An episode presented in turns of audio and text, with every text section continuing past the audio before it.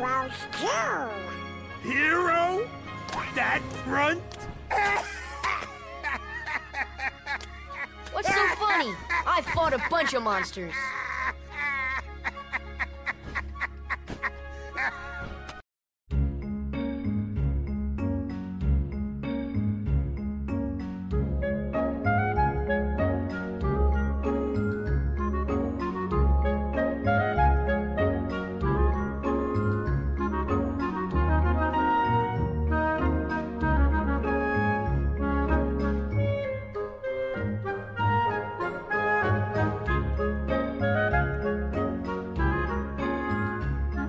Before we begin today, I'd like to issue a bit of a statement on my behalf. So, in previous episodes, I've used the term gamer quite freely, and I'd I'd like to set the record straight that I actually hate this term. and I use it ironically, but it's starting to become one of those things where yeah, Wow. you say you use it ironically, but slowly it creeps up on you, and next thing you know, you're using it unironically. So I need to check myself and and cut back on it before I before I become the very thing I hate. A real gamer. Uh, yeah, I've always hated it because first of all, it just sounds bad. It doesn't roll off the tongue. But gamers. Gamer. um, I'm a gamer. I game every day. I'm gaming. I, I there's there is like a negative, like it, it, it is a negative stereotype of someone who's like, oh, like in my in my back in my back in my background, uh, in my backstory. But no, like uh, you know, what do you do outside of work? What are your hobbies? Oh, like I like to sail. Um, I like to go hiking. I'm a gamer. Isn't as I don't know. I can't Well, the verbiage doesn't make sense, right? Because game is not a verb; it's a noun. So, like, Yes. people who like to read are readers. They're not bookers. People who who go sailing, they're sailors. They're not boaters. so that's always bothered me. But yeah, it's over the years, it's just gotten worse with all the connotations and as we kind of touched on last week, the Joker memes. So hmm I do not self identify as a G A M E R, but I don't really have an alternative. I guess you could say player, but that that doesn't sound great. I can't believe you're a pimp. I knew it. I knew it. I knew it this entire time. I mean, technically, we're all players. We, we play the game. We all play the game of life. So every maybe everybody's a player. Once we come up with a better term for that, I will I'll be a happy man, but until then Until now, I'm just gonna say gamer, gamers. as as long uh, as you use that inflection, it's clear that you're using it in a way that you don't endorse. Oh yeah.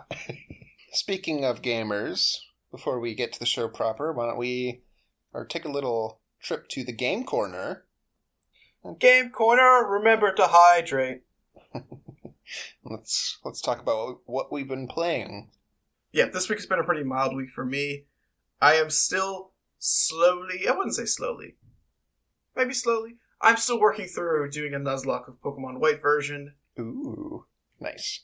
I am at the. Se- I just just beat the seventh gym. I am trying to reserve any verdicts until I have completely beaten the story, and then delve into the post game a little bit because Gen Five is not my favorite by far, and I want to see if that has changed recently by you know replaying it again. But some things some things are better. I can say that much. Some things are worse. I can also say that much.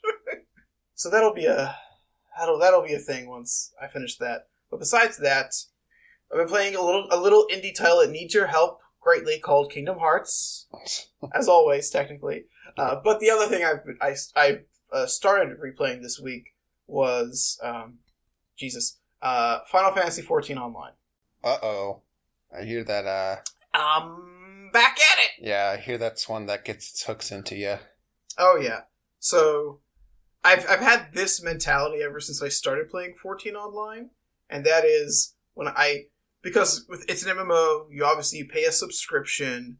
So if you don't log in for a month, or like you know how much value is your Right. X amount of money? For me, it's twelve ninety nine a month.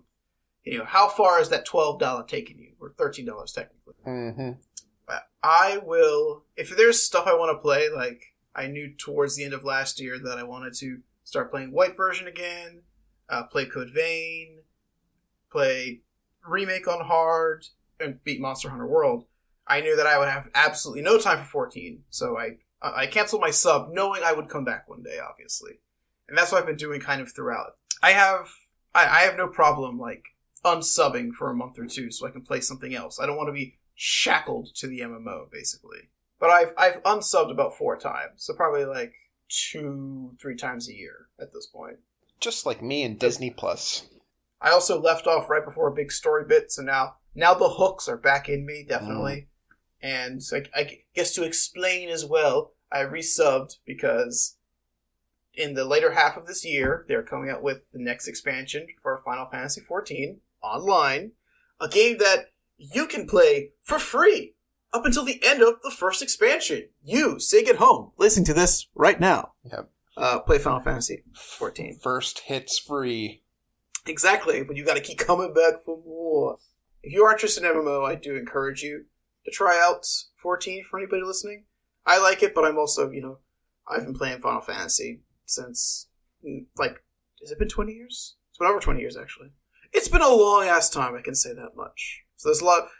Eight, 14 feels like a giant homage to all of Final Fantasy. So it feels very, very nice. But you also don't need to understand, the, like, the Final Fantasy deep lore just to get enjoyment out of it. On the note of games that get their hooks into you, uh, yeah, I'm still playing Dicey Dungeons because it's super fun. Ooh. So it's got a nice feedback loop where I mentioned it's kind of a rogue. Well, yeah, it's it's a roguelite. Does that term even mean anything anymore? Regardless, when you die, you start over and everything's random in the run. But it's kind of like a half rogue roguelite where, yeah, there's that randomness in place, but there are distinct levels slash episodes is what they're called, where you do hit these milestones where you actually accomplish something. So there are six characters, and each character has six episodes, which is very fitting for dice. So there's 36 episodes in total, and naturally the episodes kind of increase in difficulty, but they all add little twists on the formula. Uh, so, for example, maybe and the as the warrior, then the second episode he gets two equipment where it's um uh, broad axes, which will double the number of the dice for attack power up until four.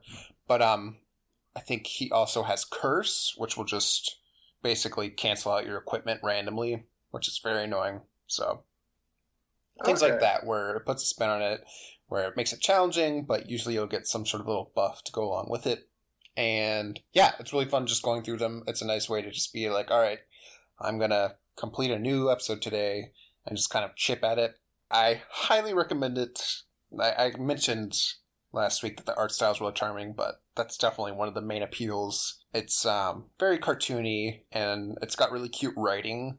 So it's got this really nice reward system where when you complete different challenges, basically end game achievements, you'll unlock um, little bios for all the different enemies. Which I love a good Ah. game with like a compendium of the enemies and the monsters. Like that's just good yeah, stuff. I was, I was thinking of one. Kingdom Hearts has that, and also, but more recently, more recent one, and also in this genre, maybe think of Hades. Oh yeah, absolutely. Yeah, and I really Yeah. like how yeah, like you have to kind of earn them. So like that's what this game Mhm. does.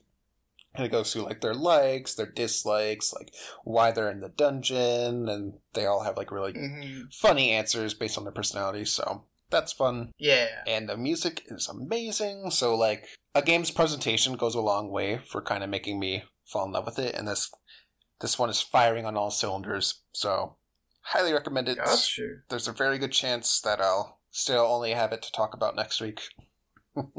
I would like make a joke about it, like, oh, like I'm addicted to it and it's becoming a problem, but like at this stage I've learned that if a game comes along and it it has me like this into it, like that's not a bad thing. Like I should embrace it and Yeah. celebrate it because that doesn't happen that often these days. So Yeah, but the last game that gave me those vibes was Breath of the Wild. yeah, Breath of the Wild came out in a very fortuitous time where I had just finished grad school and I was Oh. unemployed because I hadn't found a job. So that was the perfect Mhm. storm of like playing eight hours a day for like two weeks.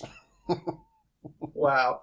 But yeah, I mean, I, I I'm conscious enough to be uh, an adult in 2021. I mean, this was 2017, well, technically. Yeah. But Breath of the Wild was the first thing that it made me. It it gave me like the childhood nostalgia. Yes. Like the I'm going to wake up, I'm going to play. Like I I tend to like uh like my brain works like I have like things I want to do today. Like I want to play games, but I also want to clean, but I also need to do like Yep. I wouldn't say office work, but like you know, I mean, for example, we're currently in tax season here, so like all I gotta do is my taxes, yada yada blah blah.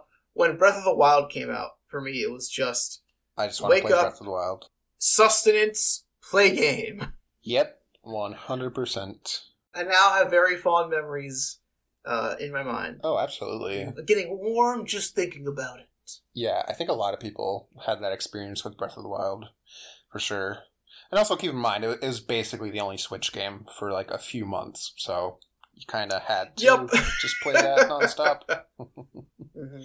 Speaking of Zelda, let's give ourselves a pat on the back for two episodes ago. We totally called, well, we didn't call it, but we we talked about Skyward Sword on Switch and how the Joy-Cons would work for the motion controls and yeah, that was announced. It's totally happening and I feel pretty good about it. It's happening. I'm not gonna say we called it, but for for timing's sake, uh, we definitely called it. Somebody pay us. Yes. But but yeah, we just. I think we mentioned it at the perfect time. Also, I mean, we're recording this episode the weekend after the Nintendo Direct. Yes. So yes, uh, did you, you you watch the Direct? Oh yeah, I watched it live. Okay. So when Aonuma came on, uh, Eiji Aonuma, call me back, I love you. When he said, "Hey guys, I know you want to talk about Breath of the Wild, the Breath of the Wild two, but we currently don't have any news to share." Did that fill you with what? What was your reaction to that? I should say. I shouldn't put anything in your head, but what was your reaction? Well, yeah, as soon as he showed up, my immediate thought was like Breath of the Wild 2, it's happening. But um yeah, then he said that and um I don't know, I was pretty neutral on it cuz then he like almost immediately said we'll have more updates later this year. So like okay, okay. But then uh, my thoughts shifted to like okay, this is going to be the big Zelda 35 announcement. So I had switched gears to being excited for that. And then Uh, it did end up just being a Skyward Sword uh, remaster, which which is fine, but like I definitely was hoping for more, so got you. I was kind of even throughout. Not saying, uh, hashtag I called it whatsoever. I'm just like, oh, okay, he's, he's to say that, hey, we have no news, unfortunately, but, you know, stick around, we'll give you updates later in the year. So to me, I appreciate open and honesty. I, I, I, I like effective communication, so I like them saying, hey guys, like, here's the hype train. I'm going to slam on the brakes, unfortunately. But later this year, we'll have some stuff to show you. So I was like, okay. I It's would coming not be eventually. surprised if we get a full blowout, much like how Breath of the Wild was basically the major showcase for E E3 2016, where we had known basically nothing Mhm. about the game up until that point, and then we knew everything. Well, not everything, but like Yeah. they just they like just the- let yeah. us demo the great like all of the um the Great Plateau. Yeah, I suspect that like I'm not worried about the game's development or anything. I would not be shocked if the game came out later this year. And I was thinking, okay, they probably want to save all of the news for that until later, because the whole point of this direct is all these other Mhm. games for basically the first half of the year. So yeah, I wouldn't be surprised if we got Yes. like a Zelda direct, like or or well, yeah, around E3. Like that's that's probably exactly what they're doing. To be honest, good things come to those who wait. So yeah, we're getting a Skyward Sword uh, on Switch, which should be pretty cool. But other things have been announced. Older games being ported to new consoles. I'm talking about Crash Bandicoot on Switch. Yay! Yeah, yep, there's- uh, yeah, at the, at the top of episode four, I was like, "Hey guys, uh, Kingdom Hearts is coming to PC. Nice. But turn on your computer." um, but yes, 1.5 plus 2.5, 2.8 final chapter prologue, Melody of Memory, and then three plus the DLC. So that's Kingdom Hearts four six point. So that's Kingdom Hearts nine point eight is coming to PCs near you. Oh my god. Why didn't they call it that? they should they should have called it that. I think I think there's two major guffaws with this, and that is it is going to be an Epic Games Store exclusive Yeah, because there I mean there is a there's a current stigma against Epic Games Store exclusives because Epic's platform has doesn't have a lot of features. Does it have a cart yet? No, Oh my god, seriously? Hasn't it been out for like three years? How does it not have a cart? Um, It might have been early 8 2018. So three years from about the time we're recording this, yeah. I don't know. I feel like that's less of a. I personally think it's just there. Hey, just buy things singly. Which, as someone who doesn't use the Epic Games Store platform, besides redeeming my free game, I personally don't really care about. Well, I know it's a problem if if you're buying a lot of games, like if there's a sale and you're just going like one by one, it can like trigger like um like a fraudulent purchase on your debit card if you're making so many back to back. Like I've heard stories of people having to deal with Oh. that. So that's like actually okay, uh, okay, okay. That changes things. but yeah, Kingdom Hearts on PC. I'm pretty neutral because I don't play on PC. The only thing that really interests me about it is the potential for mods. Obviously, Yeah. that'll be really cool to see because I know the like the PS2 modding scene is already like pretty extensive, like modding in like alternate characters to play as and basically like building like whole new campaigns. And I know the KH2 randomizers like a really popular thing. I you mentioned that to me, and I was in my. I didn't say out loud, obviously, but I was like, I didn't know that was a thing. Yeah, um, I follow like a few YouTubers on um, YouTube and Twitter, and yeah, I see them like doing live streams of it all the time. So So would it be like, well, when I get a Keyblade, it's randomly, it could randomly be a different. So I've never actually watched it, but from screenshots and clips I've seen, it's like everything's random. So like it's mostly like the bosses are random. So like you could end up fighting Final Xemnas and Beast's Ballroom, like that sort of thing. oh boy, And like obviously your levels will be like completely off. But yeah, I think it goes as far as extent to like every item's random. So like you could just find ultimate weapon and just a random chest. You know what I mean? so yeah, I'll definitely because I I think my new PC should be able to handle a PS2 game. yes, yes, it can. so I I may dip my toes into the water, but yeah, I'm sure you know now that there's official PC uh, versions that they'll only take the idea that much further. Yeah, I th- I think the other one, again, enough backlash, but one con is that they're going to be full price. Yeah, that's actually pretty inexcusable as far as I'm Mhm. concerned. I think Melody of Memory and Three are fine being full price, and we're definitely we're definitely Yes. used to 2.2.8 and 1.5. 1.5, 2.5, and the bundle of them together being. I mean, also for the PC version is 50 for 1.5 plus 2.5. I'll mention that much. But we're definitely used to them being like around forty dollars on average. So it is like a oh, do I buy this for like if for, for a person who has a PC to play games and a PlayStation, it's like oh, I'm just going to use the PlayStation version. It's probably cheaper, but you know, not everybody has that option. Obviously. Yep. Yeah, if you find them on sale, you could get literally the entire series for like sixty mm-hmm. dollars, which is crazy. And so yeah, that's kind of a problem with it just being on Epic because they can set the price to anything they want. Exactly.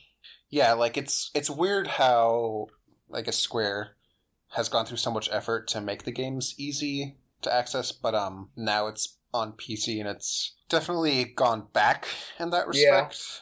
Where now it's you know you have to buy them separately and for much higher than usual. So I'd be very curious to hear the details of how that Mhm. deal was made. Definitely.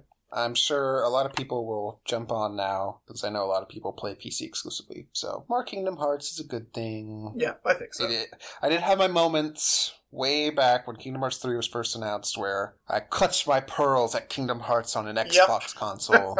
um, well, for me, it was just why is Kingdom Hearts 3 on Xbox and none of the others? Like, that doesn't really make sense. But now that they ported everything else, I'm like, I've, I've made my peace. Yeah, it's- I welcome my Xbox brethren. Now they finally have everything. It took a little while. I wonder if we will see 1.5 and 2.5 come to Switch at some point, because that's kind of the last, the last bastion, and obviously Switch is huge, so that would be another really big player base. Yeah. So Time will tell. yeah, so that's everything for Game Corner. Yeah, before we move into the episode proper, we're going to introduce a new segment where we talk about uh, the Disney movie uh, the world is based on for the episode. So we've kind of alluded to uh, Tarzan and Alice in Wonderland in previous episodes, but now we're going to give them their own little dedicated segment so we can talk about them and our feelings about them. Uh, and then from there, we can jump into the actual world. Yeah, with that being said, Hercules.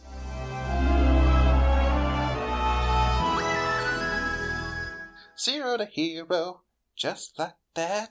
Zero to hero. Uh, yeah. What do we think of Hercules as a movie? So you mentioned this yesterday, and I told myself I'm not watching Hercules overnight. But I did go back and watch some clips from it, and of course, Zero to Hero is is is beautiful. Is, Chef Kiss. Uh, one, I'm lazy and I didn't want to. Two, I figured because Olympus Coliseum, as we keep mentioning, doesn't really have too much story to it. I figure next time we come to Olympus Coliseum, or sometime before we hit Olympus Coliseum again, I will rewatch Hercules. All right. Well, I did rewatch it because I'm a good. Host. I know you would. I knew he would. So it's it's a perfect movie to just have on in the background or have a spontaneous let's watch this tonight because Yep. it's just a ton of fun. Hercules is one of the few Disney movies I actually owned as a kid. I think the only other one that comes to mind that I know we had on VHS was The Lion King, but I distinctly remember. Think everybody had Lion King VHS. Oh, yeah, absolutely. I distinctly remember having on. I think it was on my sixth birthday because the movie or fifth because the movie came out on. It came out in '97, so I assume it came out on um, video the next year. Probably, So I got Hercules for my birthday. So yeah, I watched it a lot as a kid, and yeah, it's it's a weird one. It's kind of like a halfsy between like classic and the ones we don't talk about. It's definitely not the same tier as your Lion Kings, your Aladdins, your Little Mermaids, whatnot. but, Yeah. like, it has its niche. It does. I think when it came, I feel like it feels because we were talking about Tarzan last week, obviously, and how at the time Tarzan was pretty big. I feel like Hercules in the same category of this was very popular in the years afterwards. Yeah. But I feel like Hercules has a bit more staying power than Tarzan oh, absolutely. because Tarzan Yeah, did kind of burn question. and fizzle, even though there was what I feel like every Disney series post like '95 got its own TV show. I, I remember the Hercules TV show because it was young Herc, basically. yeah. The thing with Hercules is everything about it is great except for Hercules. He's just a very boring protagonist. And mm-hmm. I noticed last night he's actually so as you mentioned, there's a young Herc. When he's younger, he's a little more endearing. He's got like a little more going on where, you know, you're kind of rooting for him. He's still like he's still not too exciting, but you at least get where he's coming from. But then once once he Yeah. muscles up, he just basically loses all his personality, much like in real life. Does it become himbo? I mean, I guess by like you know the the standardized definition of a himbo being a buff, nice, stupid guy. But like, I don't even know that necessarily Hercules is dumb. He's not too smart, but like, He's definitely naive. yeah. So like, Kronk from Emperor's New Groove is definitely a himbo. Oh, Kronk's a himbo. but like, I don't think Hercules and him are on the same wavelength. So I I hesitate yeah. to say Hercules is a himbo, himboles, if you will. So that it doesn't leave a lot to like really appreciate about him. He's just there. But yeah, everything else, obviously Hades is great. Meg Yes. is great. Uh, Phil is great. The Muses are so great. Pain and Mhm. Panic are great. The the Fate sisters are great. Like all the other characters are really fun, but then Hercules is just kind of eh. So I think Mhm. that might be part of why it doesn't really have much staying power for me. Where like I love everything about it, but you know, basically the main plot. hmm The music's amazing, obviously. I Won't Say I'm in Love is personally my vote for best Disney song. Uh, Come Fight Me. Oh. Yeah. It's good stuff. Hmm. I would have an opinion if I listened to it last night, but I didn't. hmm I, was, I listened to Zero by Hero and um, Phil's song. I think it's One Last Hope. Okay. Yeah, that one's that one's fun, but not in the same league as Yeah. the Muse songs. No, it's not. No, no. Also, the other problem with it is it just moves way too fast. So he gets off the island training with Phil, and then he fights the um, the Minotaur and saves Meg, and then pretty much the next scene he fights the Hydra, and then after Yeah. that, Is it a Minotaur? Is it Minotaur or a Centaur? Centaur. Yes, you're right. Okay. Then he fights the Hydra, and then after that, he has the big montage where he just becomes a big hero and he's super famous and he basically achieves his goal. That's the main bulk of the story. So, like, even as a kid, like, well, it felt really short to me because it moves so fast. Yeah. With that in mind, like, it doesn't. Like it doesn't leave as much of an impact on you. Like the songs are good, the characters good. I really like the art style. Like it kind of has a different visual direction than most Disney movies, so that's really fun. But like, just doesn't have a ton of substance to it. Like, it's more like a, a fun time to watch here and there. But like, you know, if you have a Hercules tattoo, what are you doing? So you're saying Hercules the movie is much like Olympus Coliseum the world? Pretty much. So, with that being said, let's transition to the world discussion. So, I mean, I mean, we said it like five times already, but uh, one Olympus Coliseum is a world we're going to come back to. When we do our world revisits, Yes. it'll the cups will be our talk of the town then. But this is very, at least the the the prologue, if you will, for Olympus is just like the movie. There is not a lot of substance, really. Yeah, I have to wonder which came first. Did Nomura want a battle arena slash Coliseum world, or did he want a Hercules world, or was it kind of a weird mix of both, where it just happened to be the ideas collided at once and he figured out Olympus Coliseum? You know what I mean? Like, did they want a Hercules world and to like be an actual Hercules world where you're actually exploring? Like like how uh, Olympus in three basically is. Yeah, like did they purposefully purposefully design it to cut it off at the knees? and Yeah, or this, or is this like from the get go? Was it? Yeah, I mean, uh, human words. What you're basically saying, like, was this intended to be the arena world, or was there planned to be more? Like, what's the dealio, basically? yeah, so I did I did a little research to try to like see the rationale behind Olympus Coliseum, and I didn't Yep. find too much. Maybe I wasn't looking hard enough, but I did find a quote which I think we can kind of extrapolate from. It was a an interview for Kingdom Hearts 3. So uh, the interviewer asked basically like, "Why is Olympus Coliseum back?" And Nomura's response was, Honestly, there isn't really a special reason. It's just by chance. It appears in Kingdom Hearts 3, Sora has lost all of his powers and needs to get them back, and there's once a hero who regained his own powers in the same way, so it's a perfect fit for the start of the journey. If there's anything I have an emotional attachment to, it's that I wanted to include Hades. Hades is a fun character, so you kind of want to watch him do things. Yeah, That makes me think that, yeah, he, as you said, he doesn't really have an emotional attachment to the movie, so that makes me that makes me think, it, yeah, it started as a Coliseum world, and then just as the series went on, they kind of expanded it more and more. exactly. I feel like that that kind of wraps it up. Or you know, it makes sense. Yeah, because one is the only iteration where it is strictly Coliseum and kind of nothing else. The other later games do expand; it does become its own its own world. yeah, like it's kind of happenstance where like each game kind of introduced something new that was worth keeping it in. So like obviously two has the underworld, and then Birth by Sleep makes sense because there's the younger Hercules, so that would be a fun way to kind of see Yes. Disney World as a prequel. And then three with how the worlds were designed so much bigger, and then the story connection, like you were saying, like that lends itself well. So yeah, I feel like they just kind of kept going back to the well with this one, just kind of out of you know an accident, really. like I don't think Mm-hmm. Nomura loves Hercules, so that's why it's in basically every game. So it's kind of funny how that worked out. Yeah, But yeah, not much to say in terms of the world design. It's just a bunch of boxes. bunch of boxes. but yes, so I, I will, we will say you show up, and the that it's been a running gag for the entire Dark Seeker, the Z- Xehanort saga, basically. Yep. Of Sora, Donald, and Goofy aren't real heroes. Way to gatekeep so the the hero start of a tradition. Uh, but yes, there are no games happening right now, or we know of a pass, I should say. But Phil does let you do training. This is also the first instance we get Thunder, which is nice. All right, we'll we'll slow down. You're you're you're really speeding along here. Yeah, there's not much to talk about. Give the world some credit. So when I was a kid, I always thought that the world was base like the Colosseum was in a desert, not clouds.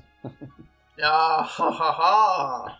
Because when you look out the windows, like, did, does that not just look like sand? I mean, yeah.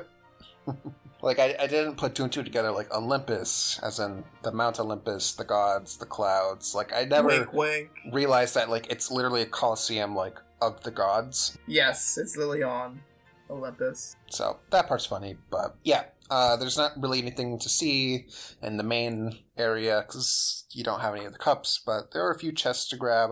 But yeah, you make your way in, you chitty chat with Phil. Oh yeah, I will say Phil's voice actor uh, does a pretty good job of like the Danny DeVito impersonation, basically. Robert Costanzo, Oh, a legend in his own right. Hi. But I mean, My he's, apologies. he's in like a lot of things. Um, A lot yeah, of things is like a, no, as like a side character, I should say. But yes. Oh, like does he have any like notable notable characters? I, I went through his, I went through his disco- uh, no, his discography. I, I went through his I went through his filmography earlier. Um, I tried to look for like this one. I like I tried to look for one iconic role, like something you know, like every actor is usually known for Yeah, one thing. He has a lot of like one-offs. Like I know he was like I think a little bit of Soprano. Like this is how this is how varied this man gets. He has been in stuff like The Sopranos, NCIS. Then he's also been in Family Guy and Batman.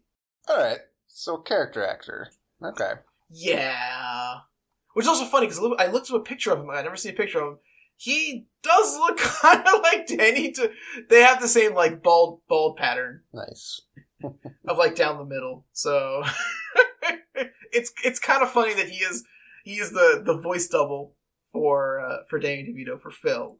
So Mhm. he's in all in all of Kingdom Hearts he is uh, Phil as well as the Hercules. Speaking of animated series, he's also Phil in the Hercules animated series as well. yeah, a lot length of that. a lot of the Disney characters will double as whoever their voice actor is, and if they're in a TV show. Exactly. So yeah, we chitty chat with Phil, and he accuses us of not being real heroes. And, Two words. You guys ain't heroes. uh, but then Goofy name drops the uh, the Keyblade, and I love I love Sora's proud look on his face when Goofy's bragging about him. so he's like, "Yeah, I am the Keyblade master." But yeah, Phil gives you thunder, like you mentioned. So yeah, pretty handy spell. Uh, especially when you get more magic, and then later come back to do the cups. Uh, Thunder's actually, AOE. AOE. yeah, it's really good. Mhm. But there's not much you can do with it now uh, because you have to go hit some barrels. Barrels. Okay. I really do like the barrel force. It's it's not the worst minigame in Kingdom Hearts One. It's not. It's not Jungle Slider. yeah, uh, which by the way, I, I did go back and I got the final two courses, so don't have to worry about that. Again. I never have to go back to Deep Jungle ever again. Yeah, the barrel courses are fine. I like how I think both of them end with you hit one barrel into another. That's pretty satisfying to like nail that aim. I will s- I will say that the second one's kind of annoying because you have to like go around the bottom, and I feel like that's kind of tedious. Um, you know what I mean? Like walk around the edges of the course. Uh, I guess so. I really. I mean, I, I liked most of it, so I can't complain too much. But I did really kind of enjoy that. Of just like, you know, you have to look high and low to beat all the barrels. But if you're not paying attention, I mean, so, so I think the the first course is definitely like it. You know, it show it doesn't hide any cards from you. It's like, all right, probably from where you spot, you can see 99% of the barrels. Like maybe one's behind a pillar at this angle, or like obscured by a platform. But you, you know, it's it is very literally what you see is what you get. Whereas uh, course number two says, "All right, fam, let's see what you can do." I don't really see it as like a find the barrels minigame. Like I don't see it as like explore to like get them all. I see it as keep hitting the barrels. So like the second course has a lot of downtime, which just isn't fun to me. Like I feel like the challenge should be like I mentioned, like hit the barrels in the most efficient way possible, where like you use the least mm-hmm. amount of strikes. When there's just like one or two barrels that you have to like go way out of your way to to get, like that's that kind of feels beside the point of the mini game, but who's to say? Because there's only two courses, so there's not really an Yeah. established goal, so to speak. I'm actually surprised it isn't like a full mini game, much like Jungle Slider, where you do the one and then you can go back to it. Like I was surprised there aren't more barrel courses. There's 15 versions of Jungle Slider, Yeah, but there's only two barrel courses. What the hell, Nomura? yeah, and it even has its own soundtrack, its own song. Yeah, So yeah, it was special. You'd think there'd be more to it, but you run through it, and then Phil still says, "Get out of here, losers!" and you need a pass. So our heroes leave, uh, downtrodden, but then a a nice a nice stranger uh, in Hades shows up, and I love how Donald's the only one who's actually susp- suspicious of him. Uh, Uncle Hades just wanted to give you some drugs, kid. Don't worry about it. Sora doesn't suspect anything, so he just takes the pass. What can go wrong? Now we can get into the games proper with the preliminaries. So, Phil has the warning that some real weirdos have, sh- have signed up for the games, which I love the image of all the Heartless teams like actually signing up. There's like a registration table, and they all have to like single file line Yeah. sign up for the games. and they're weird teams. They come with their team name, but yes, they. But then some of them are like just all mages, so like how did they sign up? They don't have any hands. They have weird little, almost like bird crow's feet that kind of Oh dangle. yeah. Maybe they. I mean, they don't. Maybe it's, I don't know. They, they, they can do it. Sometimes you gotta phone a friend. Maybe I don't know. Yeah, just get a get a soldier to help you out. But um, yeah, now you can use your thunder in action, uh, which is very handy because I thought for some reason I thought that the yellow wait red blue Rhapsody, red Nocturne, yellow Opera. Yes, Yellow opera. Yep. for some reason I thought they were introduced in this world, so because that's kind of a pattern of like give a spell and then immediately it's not useful. Um, but no, it's just um, the red and blues. I don't remember when yellow show up. I guess probably in Traverse Town too, but They yes, they we they will show up at Lily in our in our next world. yes, Not you're not wrong to uh, associate the yellow operas with the Colosseum because they they do show up in droves. yeah, just not. But yeah, but not in the preliminary cup actually. Which is kind of funny. yep. So feel free to use thunder to your heart's content. Yeah, exactly. I was about to say we had our uh, we had our red our uh, our red nocturne moment of aha I can cast fire now I'm unstoppable. Introduce enemy that is Yeah. resistant to fire. but no, that doesn't doesn't happen this time at least. So pretty much immediately, I think it's yeah, right after your first match, you get you get that cutscene where where we get a cloud sighting, the one and only. Cloud Strife, baby. Except he brought his Vincent Valentine cosplay. Yeah, I was gonna ask what's what's going on with his outfit there yeah, so I, I didn't know who Cloud was when I first played, so I just assumed this is what he looked like. Do you remember? Maybe you don't, but like around the time Kingdom Hearts two came out, yes, I remember there would be like a lot of fan art online of just bad photoshops of mixing and matching different parts of the characters. Mm, And I remember Cloud's crazy get up with like the the cape and like the claw, like like on Donald or something. Oh my god, that sounds. that sounds like your angel and your devil right there. yeah, the Kingdom Hearts community is wild. Okay, so yeah, I have, I have Cloud Kingdom Hearts 1 up right now. So, I I don't think this is true anymore, but I remember thinking, or it's not thinking. I remember a while ago, maybe not, maybe like t- five, ten years ago, uh, hearing that they Nomura wanted Vincent Valentine to be in there, but then Cloud was more popular, Ooh. and then just decided to mash the two up, essentially at the end of the day. I mean, yeah, that's what he did with And source I, try, I tried, yeah, I tried looking for that information or where it came from, and I couldn't find it from a credible source or like from the mouth from the mouth of Nomura himself. I was kind of looking for that. Mhm. So if anyone does like hundred percent know, hit me, hit your boy up because now I'm like really hankering to know like the truth behind it. To be honest, Yeah, so I, from what I've read slash remember, I may not be able to to cite exactly, but yeah, I think the idea was kind of work in some of Vincent's look because to like get across this idea of Cloud struggling with his darkness, basically. yeah, that's I think that's what I read into. Yeah, so they wanted him to look edgy. I I didn't really realize this growing up, but underneath all of his darkness, he does have his sol- soldier first class uniform. Yes. At the end of the day, so there's still the pauldron. There's still his his blue vest, his pants, his boots. They added his his original design already has belts, but Nomura said, "Nah, girl, I gotta give this boy more belts." Because he's got he's got a weird like hip guard. He also has belts around his shins to hold them baggy pants in place.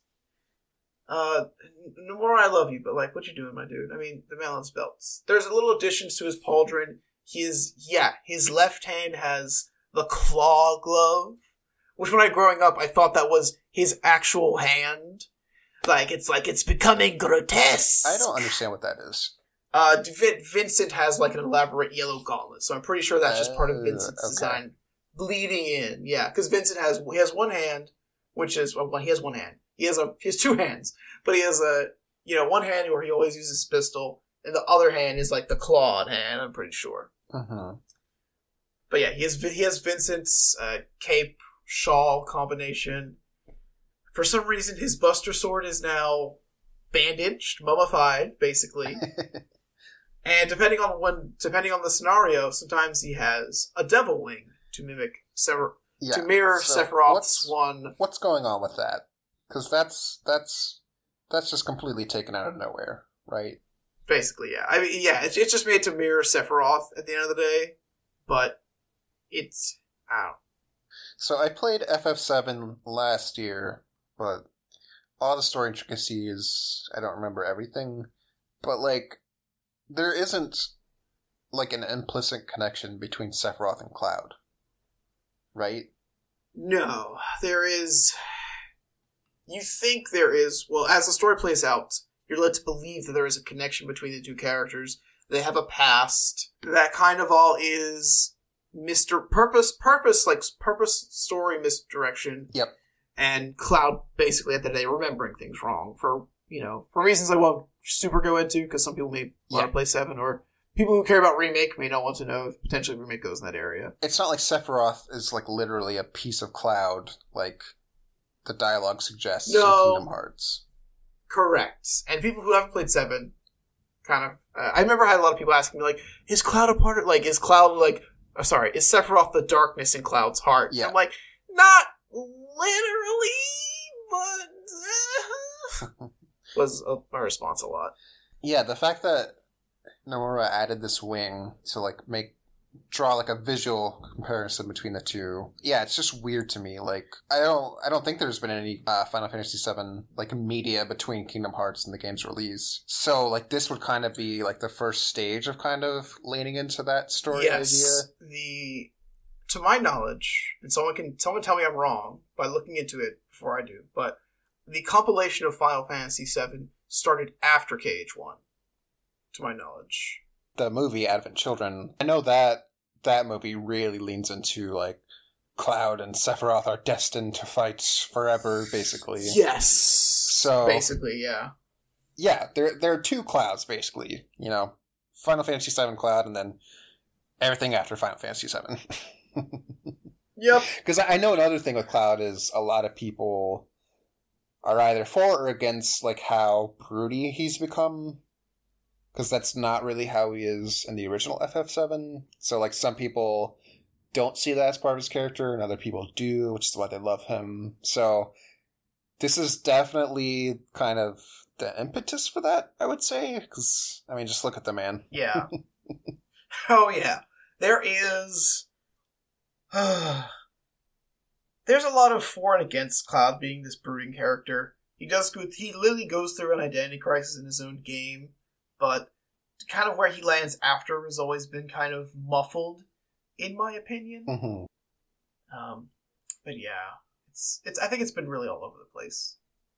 Yeah, But here he is. He is edgy boy supreme. I do think it's cool how this is. I mean, for every Final Fantasy character, really, but this is the first real 3D model of him that actually looks good. So, like, I imagine Yes. that's something that people were super jazzed about, and then he looks like this.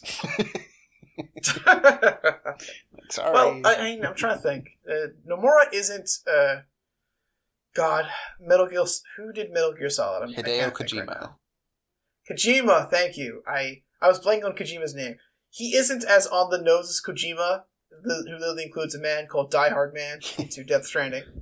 But I was kind of thinking. I mean, the the wing is there to mirror Sephiroth, but I I could see it is 100 percent meant to be a mirror. But I was also thinking of. I'm just think, I'm trying to think of Vincent's motifs and Vincent's designs, obviously, and Vincent can transform into monsters. So I guess that that could lead into the wing, but okay. the, you know, I think I, I de- I'm left definitely reading in it way too much. Yeah. but I just thought I'd, I'd mention that really quickly. Cloud's voiced by Steve Burton, who, as far as I could tell, he's just a soap opera actor. Yes, he was on General yes. Hospital Oh, for a oh, long what's time. wonderful. well, wonderful. I mean, I, it's so weird, and I love it. Yeah, I mean, I guess if that's if you got a character that you're trying to make all broody and emotional, that's it's a good spot to go to. That- that's the person you go to, I guess. but it, it did kind of like Cloud is such an out of left field role for him because I don't think he's done any really voiceover Yeah. roles before or even after Cloud whatsoever. He's just mainly been like a like a small time dramatic actor. yeah, he does a good job though. I I think his voice is pretty good. The voice is pretty monotone, so Yeah, hey, if you only have to hit one tone and you hit that one tone, then te- technically you are doing a good job. yeah. So after the cloud sighting, you make your way through the rest of the prelims, and thought it'd be fun to talk about the different victory animations because they're all Oh, pretty fun. oh. Yes, we can. So he does the uh Oh yeah, where he like stretches back real man spready and then he like pumps his fist in the air. Mm-hmm. And so each of them are based off of Tidus, Cloud, and Leon's victory animations from 7, 8, and 9 or 7, 8, and 10. So the fist pump one is kind of based off of Tidus's victory animation from 10. I, I from from what I've seen, I haven't actually played 10, but I, I saw a video kind of explaining this a while ago. Hmm. And then he has the uh the one two swipe with the keyblade, turn around, put it on his shoulder. that is pulled from Leon and F- FF8. Yep. And then naturally, the one everyone knows, the twirl the keyblade, put it on his shoulder, which is pretty much exactly what Cloud does in his victory animation in 7. So if Sora were to ever make it in Smash, which we won't get into it, that could be a whole episode in itself. But there you go. you have all three of his taunts right there, baby. That's the power of the Keyblade. thought that uh the fist pump one was something different. Maybe I'm lying. I remember looking to this when I played it, but I did not write this down. I think it's someone else from Final Fantasy VIII. Give me a second to look at the party list, and I think I might be able to recognize the name. Zell from 8. How could I forget Zell? He's got a horrible Mike Tyson face tat. Sorry to everybody, but we're you're going to hear the clickety clack on the railroad track right now. All FF8 battle poses. Zell stretches his hands while standing, before pumping his fist, followed by two quick punches. Okay. So, in, in Kingdom Hearts, whenever Sora wins a battle in the Coliseum, he will look before Squall's, Cloud's, or Zell's victory pose. Okay. Nice. So, yeah. And also, I mean, I guess, hashtag fast facts. Uh, in Chain of Memories, Sora always perform Clouds, while Riku will always perform Squalls. Ooh, nice. But yeah, I really like the um the twirly one because it gives you a good look at the Keyblade, uh, specifically the Sure. keychain at the end.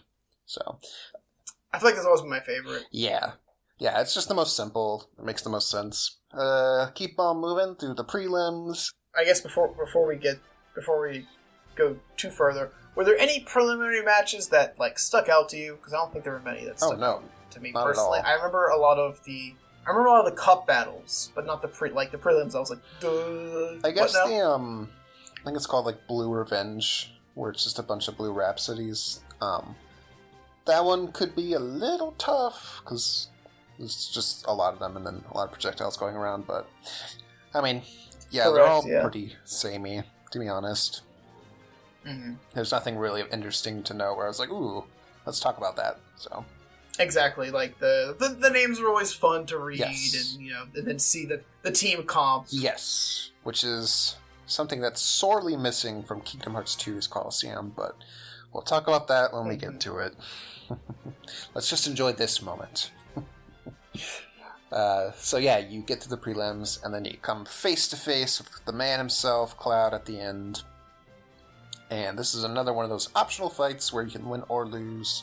I I did win. You better gotta be gotta be a real gamer. Gotta Yeah, real he's gamer. he's not too bad, honestly. Um, because his moves are very telegraphed. Yes. So I think it, I think it's similar to Squall. Like sorry, sorry Leon, sorry. Um, he has a lot of hard hitting moves. So if you do rush in and you know, don't pay attention, you you're, you're gonna get your cra- you're gonna get your crap creamed. But as it, you know you hang you hang back and you dodge his attacks. I mean, it's again it's just like Leon. Like you have to be careful. I mean, the point of the game is to not get hit, obviously.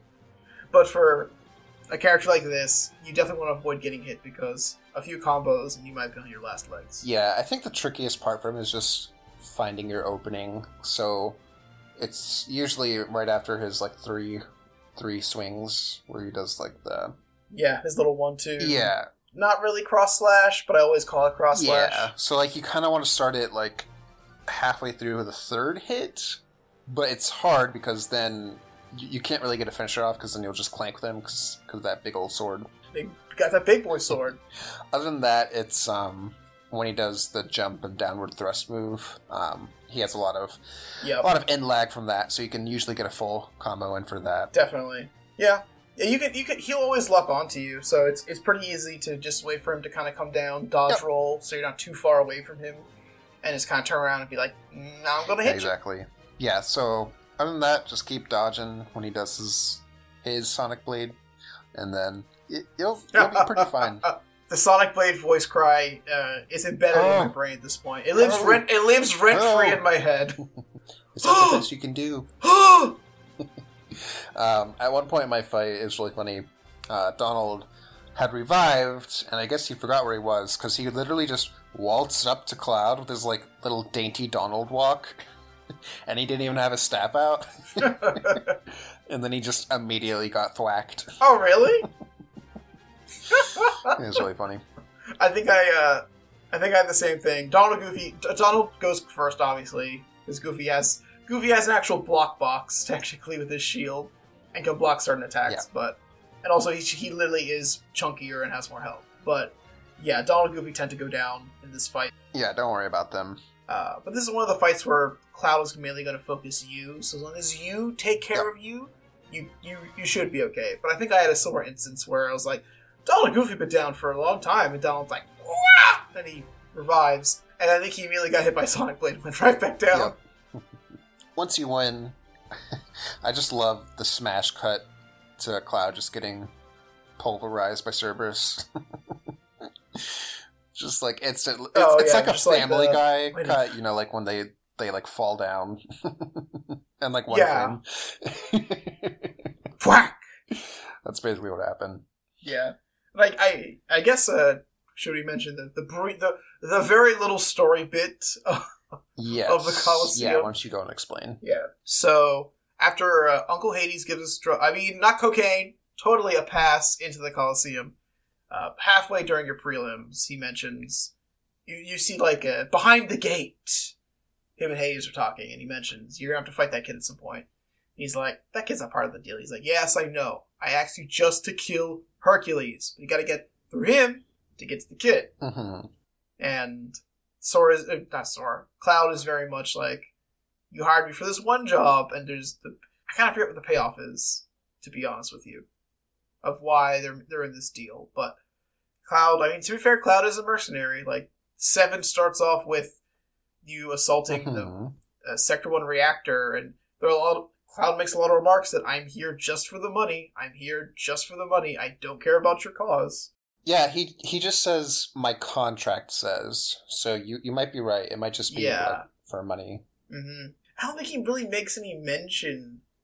In my head, I always thought this was post seven, because Lily Kingdom Hearts is like Well, in our in our own timeline, like years after. I think seven, it's a completely but- different continuity, to be honest, because they're not actually from hmm. Midgar. You know what I mean? True, I mean, yeah, true. At the end of the day, they pull from their experiences in their original game. Yeah, but- so like it's it, it probably hits a lot of the same beats, but just differently. So I, I think it's safe to assume that yeah, he's kind of like a bounty hunter type. Yeah, because even I'm thinking of two when he sees Aerith and or Tifa for the first time. There's kind of like this, like, oh, I haven't seen you in a little while, but it may just be more of a East, I guess, an homage to the characters' original backstories, as opposed to like we totally took, we totally fought big, fi- uh, big giant alien creatures in the sky Yeah. at some point. And and obviously, you know, Aerith's still around, so things shook out differently. So why so why did Hades betray Cloud? Uh, rule number three: accidents happen. It, so it, I think. Well, is that literally it? Like he didn't mean for Cerberus to stomp on him; it just happened.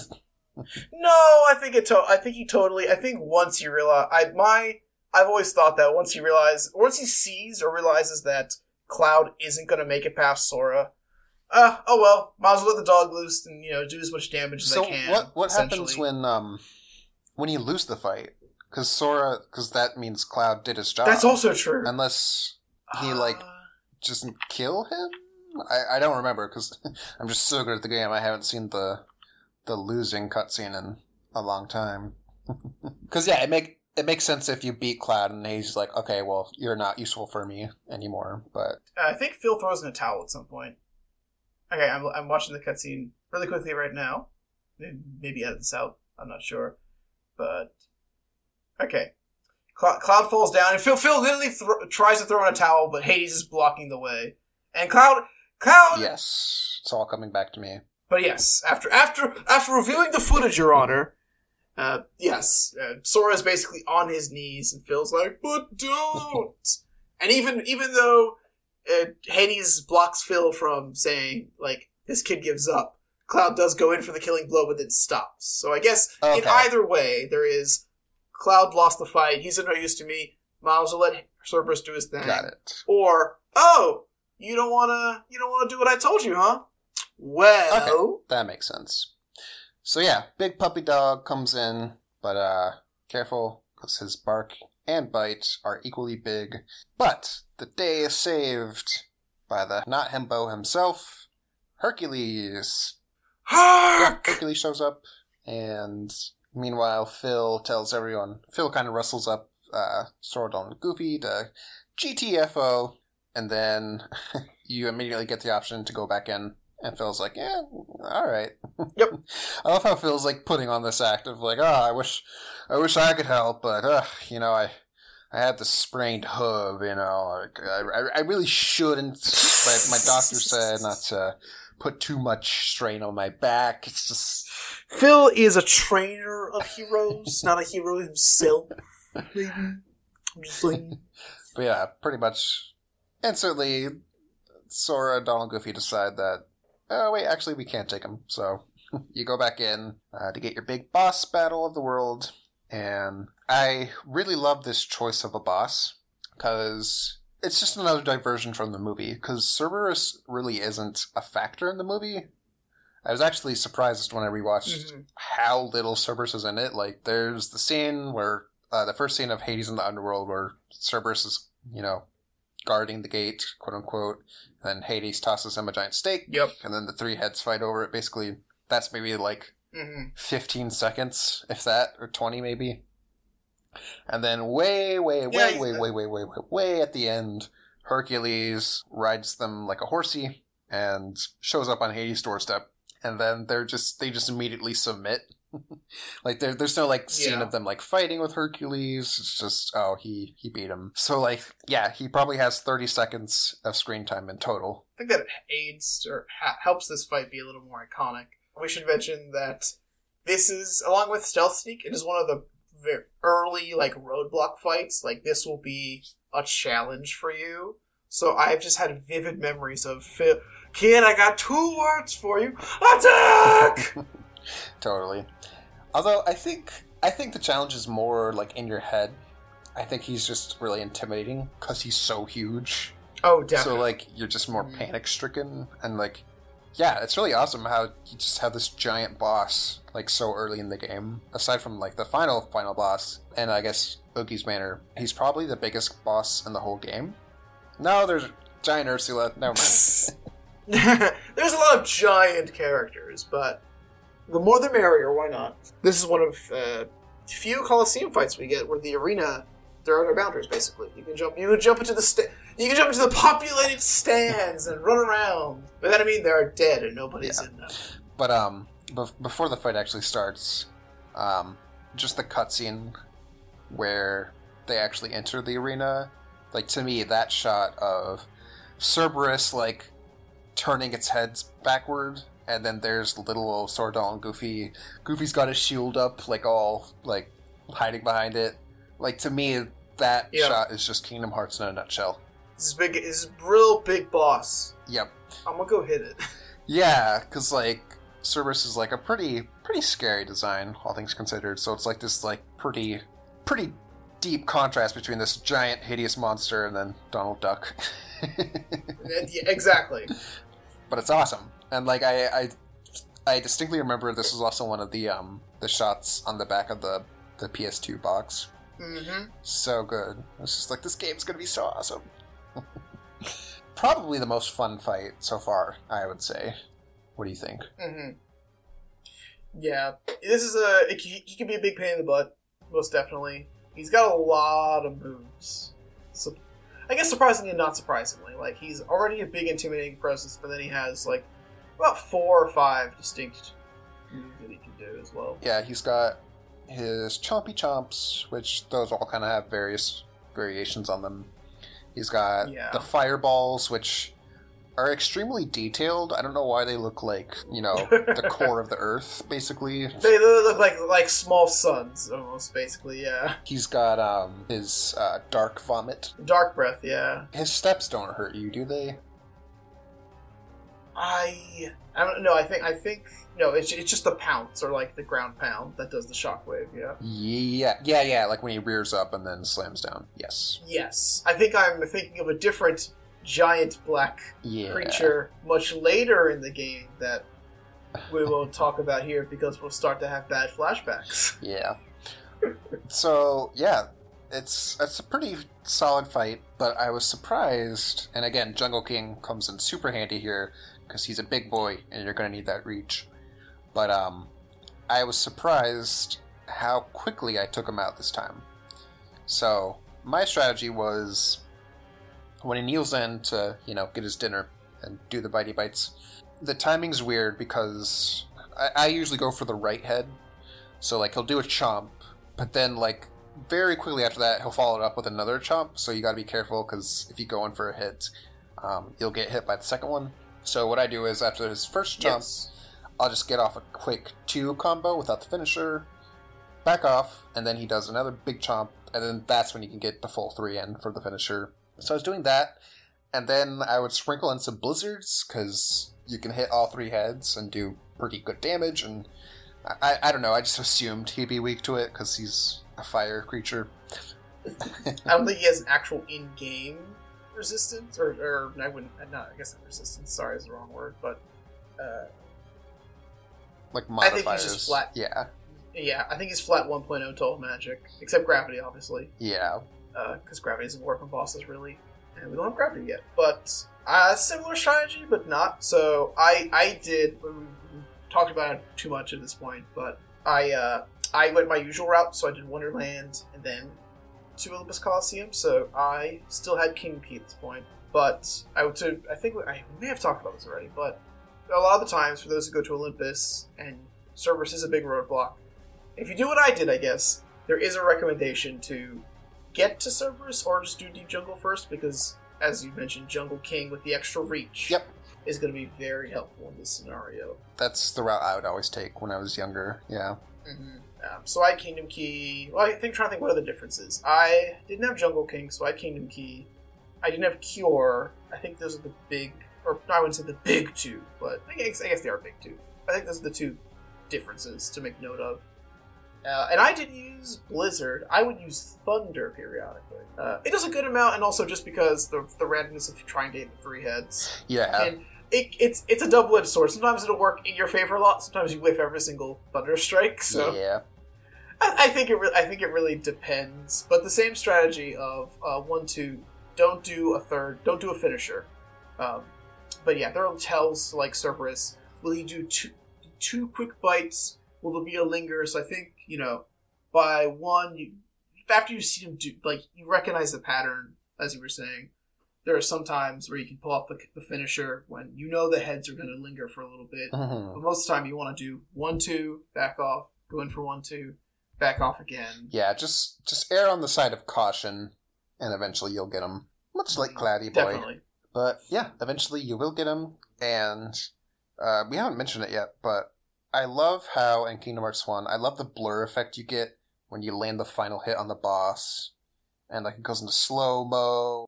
I think pretty much every other game, it's um, it'll just kind of do like the freeze frame, and the camera zooms in on you, and then it kind of like rotates around.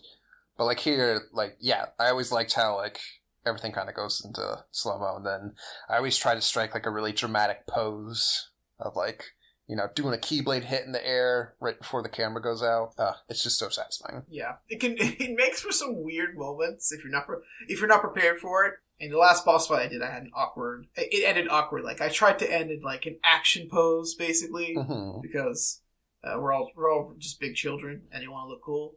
so usually, like, oh, I did the final hit. I'll and most of the bosses we fight so far, you've had to do aerial combos like guard armor, trick master, Cerberus, stealth sneak as well because his, his hitbox is kind of like his torso. Usually, it's like okay, the boss is now dead.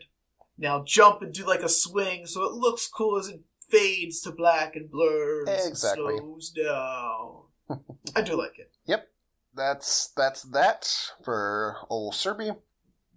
We then cut to a cutscene with Hercules, kind of giving us a little pep talk. I hereby dub thee junior hero. Hey, what do you mean, junior heroes? You still gotta take split for the big leagues.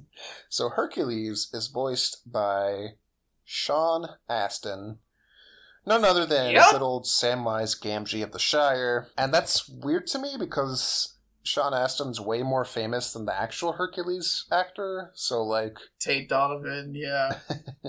it's very funky that Sean Astin. Oh, I should also mention Sean Astin is only KH1 Herc, yeah, and every other one, it's yeah, it's the original. the original voice actor. So I'm, I I don't know. I mean, this is this is KH1. This is like the this is the experimental game. Like the will this concept work? So I maybe like my first thought was, well, if this was 2001, maybe I'm I'm pretty sure that the Lord of the Rings trilogy was filmed over the course of a year and a half, just continuously, I and then yes, I think over so. the years they chopped it up into its you know the three films that it came to be basically. Yep. My first thought was Sean Astin wouldn't be available, but I'm I'm doing reverse logic on myself. That would mean he would. God. I don't know why I did Sean Astin. I'm just an idiot. I think in my head, for some reason, I was thinking, oh, why is the original voice actor not going to be around to record? And then for some, I guess I just confused Sean Astin and Tate Donovan. But yeah, it's really weird that they didn't get Tate Donovan because he's Herc in the original, movie. He's Herc throughout the original series. And then just, hey, uh, Sean Astin's here. Hi, friends. I will say that um, I do like Sean Astin's Hercules. I, I think it fits the character. Yeah, it's not bad by any means necessary. It's just weird that it's like, why did we get Sean Astin of all people? Yeah, it's very And, random. Like, not the original. Yeah, I will say Hercules is kind of characterized differently in Kingdom Hearts than he is in the game. or do you mean the, the movie? Yeah, yeah, it feels like it takes place a decent amount of time after the events of the movie. Because Hercules just Mhm. feels quote unquote wiser. Like he's much more the like hero role model. He feels complete. Yeah, exactly. Um, which is kind of the point of him. But um, yeah, I, I think I actually like him here better as kind of like a mentor for Sora, yeah, here's the- basically. he's the hero after the journey is complete.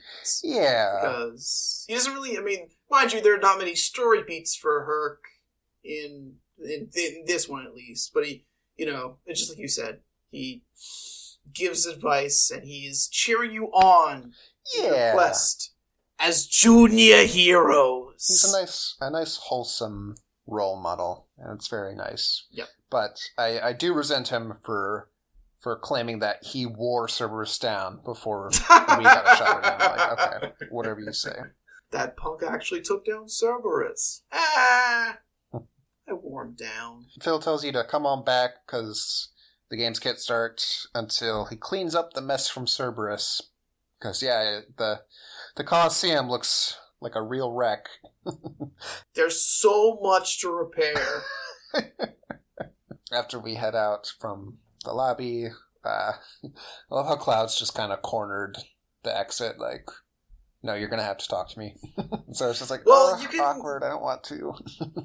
Uh, you can return via the uh, you can return via the save point, can't you? I don't think so. I know it's one of the the one thing I know about cage save points. I guess fun fact is there's some save points that are like uh like a glowing spot on the ground and like a small border. Yeah. Then there are some that just like are a little I I can't remember the the terminology I was about to use, but they're just like a by this point they're just like two two two swirls essentially. Yeah, I'm al- I'm almost positive that you you can't use it um, to get to the gummy ship because you can just go two rooms away. E- even if you could, like, I'm sh- I'm sure the game would lock you out anyway because you need to have that cutscene Yeah. and then you need to get Sonic Blade. So Yeah, I feel like I I feel like I've just picked up my game and I'm like, oh, I'm at Olympus Coliseum. So I always thought in my head you could return to the gummy ship, but now that I'm thinking and like remembering, yes, you have to go. You have to go through. You have to go through the door anyway. Yeah. So yeah, the cutscene has to happen. So yep, we get a little little heart to heart of talking about light and darkness and the meaning of life. Can we assume because Cloud says something like, "I'm looking for my light." Oh wait, actually, yeah. In this cutscene, he kind of explains his reasoning for joining up with Hades. He says something like, "Hades said he'd help me find it." Yes. Which why would you go to the God of Dead to find your light? But that's neither here nor there. But um, can we assume that Cloud is talking about finding Aerith? I think we can assume that yes. It's not a hundred. It's God. It's not even fifty percent clear. But Aerith seems like the only thing that kind of fits that framework. If I'm looking for my light. I mean, there again. There's uh, there's other things you can kind of pick and choose and look at. But and the reason I always thought of this is post game cloud is because of this. I think of this line because post game cloud is very depressive instead instead of like very moody and broody Mhm. he is very like he seems lost almost in his post main game appearances this this kind of feels very much like that like i'm looking for a purpose and i'm look i'm looking for my light basically Yeah. So there's a confusing line after. Well, it's not really confusing, but it's more the animation that's confusing. So he says, or Sora says, "I'm searching for my light too," and then Cloud says, "Don't lose sight of it." And then he hands Yep. something to Sora. It's confusing because it's like, okay, is he saying, "Don't lose sight of your light"? Is he saying, "Don't lose sight of this thing I gave you"? oh he's a I- he's 100% saying don't lose sight of your light yeah, it's just it's just weird how they pair it. Like specifically, like I think the camera might even zoom in a little on him. Like it's like a very particular animation where he just like daintily hands Sora whatever. it's almost like sitcom esque like here's camera a looking at the trio here's camera b looking at cloud and whoever's talking gets the camera pointed at them Yeah, and then cloud starts to walk past him and then he just a little he literally hands you your ability yeah. Yeah. Like I, it would have been a little smoother if he says, don't lose sight of it, beat, and then he hands him the whatever. But yeah, Yeah. it's also weird how he just hands him a physical manifestation of the knowledge to use Sonic Blade. Yep. But yeah, we got Sonic Blade now, which is our first limit. Yeah, I I'm not really a fan. Like it's cool, but I don't think the MP's worth it personally because it is very limited. It's just a ground-based attack, so I feel like more often than not when I use it, I don't actually really hit anything.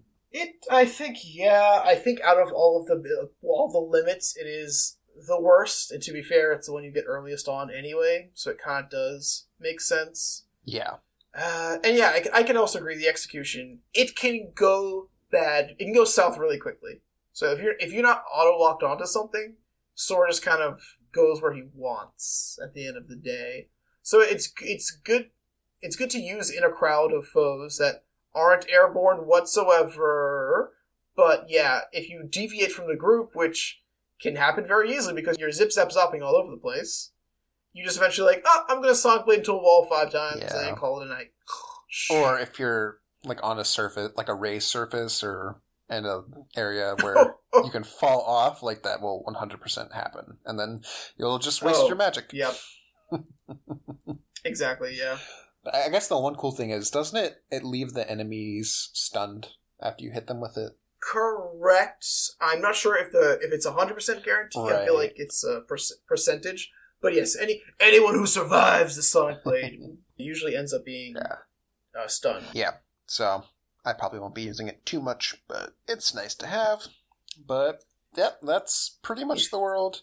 We get one final cutscene of Hades being up to no good, and As he is. yeah, Maleficent shows up to basically taunt him, and I love how Hades is just so dismissive of her. So yeah, this this is my fight.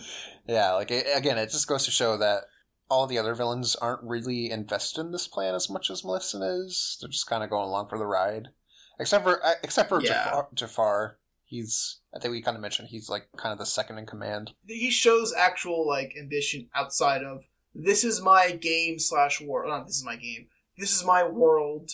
This is my plot. I'm going to adhere to that. He kind of breaks outside of that a little bit. And I think Hades. Everyone else is much more interested in furthering their own goals, basically. Yeah.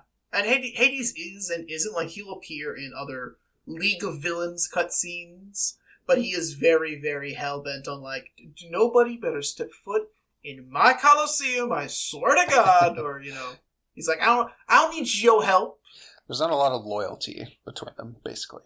Definitely. This is another one of those wacky cutscenes where if you do things out of order, it'll be different. If for some reason you wait to complete Olympus Coliseum until after you defeat Maleficent, uh, she she will not show up in this cutscene. It'll just end like right before she would show up normally. Oh, so he's does uh, Hades just do the he's perfect, perfectly infuriating. Yeah, and then he has this whole like, oh, just get them in the games, ah, ha ha, and then it just ends there. Like Oh. Melissa doesn't show up to neg him.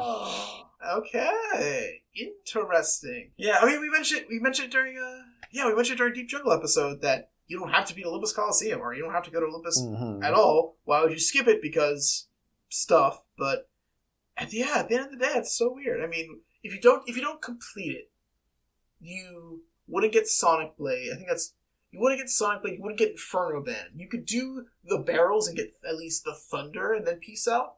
But you aren't missing out a lot if you complete it. But that would be really weird. Here's the interesting thing. If you miss Thunder, would you get it later when you get the upgrades? I believe so because every time Yes. I feel I feel like, and here's my thought. It may not be a hundred. Here's what I remember.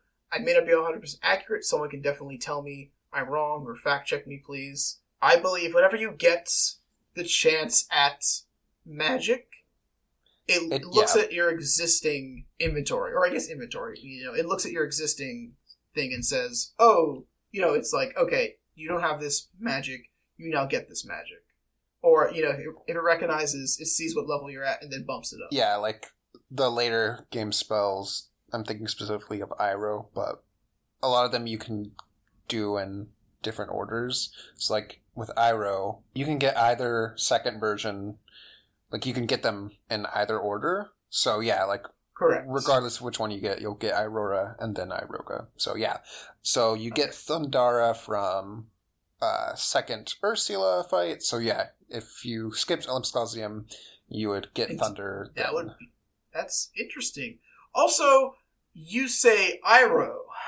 You say Iro. I say air. I say arrow. Like you said Iroh, and I'm like, why are we talking about Avatar: The Last Airbender now? Yeah, I guess it's. I was very confused for I a guess moment. it's Arrow or Arrow, but You, you, I mean, you do you obviously. Like I'm not here to be like, oh, Kevin, you're wrong. I'm sorry. I say Iro specifically for Aurora and Iroga. Like Aurora, that does not sound smooth at all. Aroga, Aurora. Yeah, Aurora. Aroga sounds fine, but Aurora. Oh, Aurora sounds like you're trying to say Aurora. Yeah, Like Aurora Borealis or Aurora being wrong. yeah, exactly. But yeah, it's. If we want to get into it, yeah, Arrow is the proper pronunciation, but Aroga is not a real word. okay.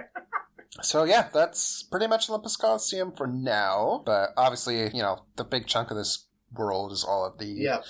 cups and optional fights, which we will do later as its own episode. Um, we're just going through the story for now, and the story is super simple. Yes. But I think that's totally fine for what it is. It's like you mentioned, it gives Sora and the gang like that sort of motivation of we gotta be real heroes, which is really cute and obviously fits the theme of the original movie very well. So it's Definitely. it's fine. It's fun. Phil's fun. Herc's a good boy. Cerberus fight's cool, and yeah, the story will slowly kind of expand as you go through the cups. Um, but not too much. But yeah, we you've not seen the last of us, Olympus Coliseum. Correct. Every every time uh, the twins or the, the twins, the chipmunks will tell us whenever there is a- Yeah. a, new cup, and they unlock it. They unlock Lily at story beats, so Yeah. you know you, you don't fear missing out. Like, oh, I gotta go check the Coliseum every world. It's very obvious. Hey, I hear there's a tournament happening at the Coliseum. Hmm. So, yep, we are headed back to Traverse Town to see what's going on with these Navi G pieces, and lots and lots of things will happen during that second visit. So, stay tuned for next episode. oh episode. yeah, next episode we won't have two hour game corner plus a little bit of Olympus Coliseum. Well, you say that now. We'll see. Thanks so much for listening. Please rate and review and let us know what you think. Yeah, well, after next episode, I think is when the game really, really shakes up. Um, so I'm looking forward to it. Definitely. We're out of. I mean, I, I we, we made a lot of fun of the uh, the tutorial. I wouldn't say fun, but you know, like there's awakening. There's islands. There's Traverse Town Part One. I, and I, feel, I feel like I call those the tutorial worlds a lot. But this whole first section feels like you're like you know you're you you can walk now. You're not. You're about to start running, but Yep, exactly. now you've kind of, you've gotten your feet wet. Yep. So until next time, this has been Kevin and Marshall with Kingdom Hearts by Heart. Any any other closing remarks on Olympus Coliseum or how you're feeling? Um, uh, cries and edginess. That's about it. Well, we'll see you next week, everyone. To the gummy ship Alrighty. and away. Bye. Bye bye.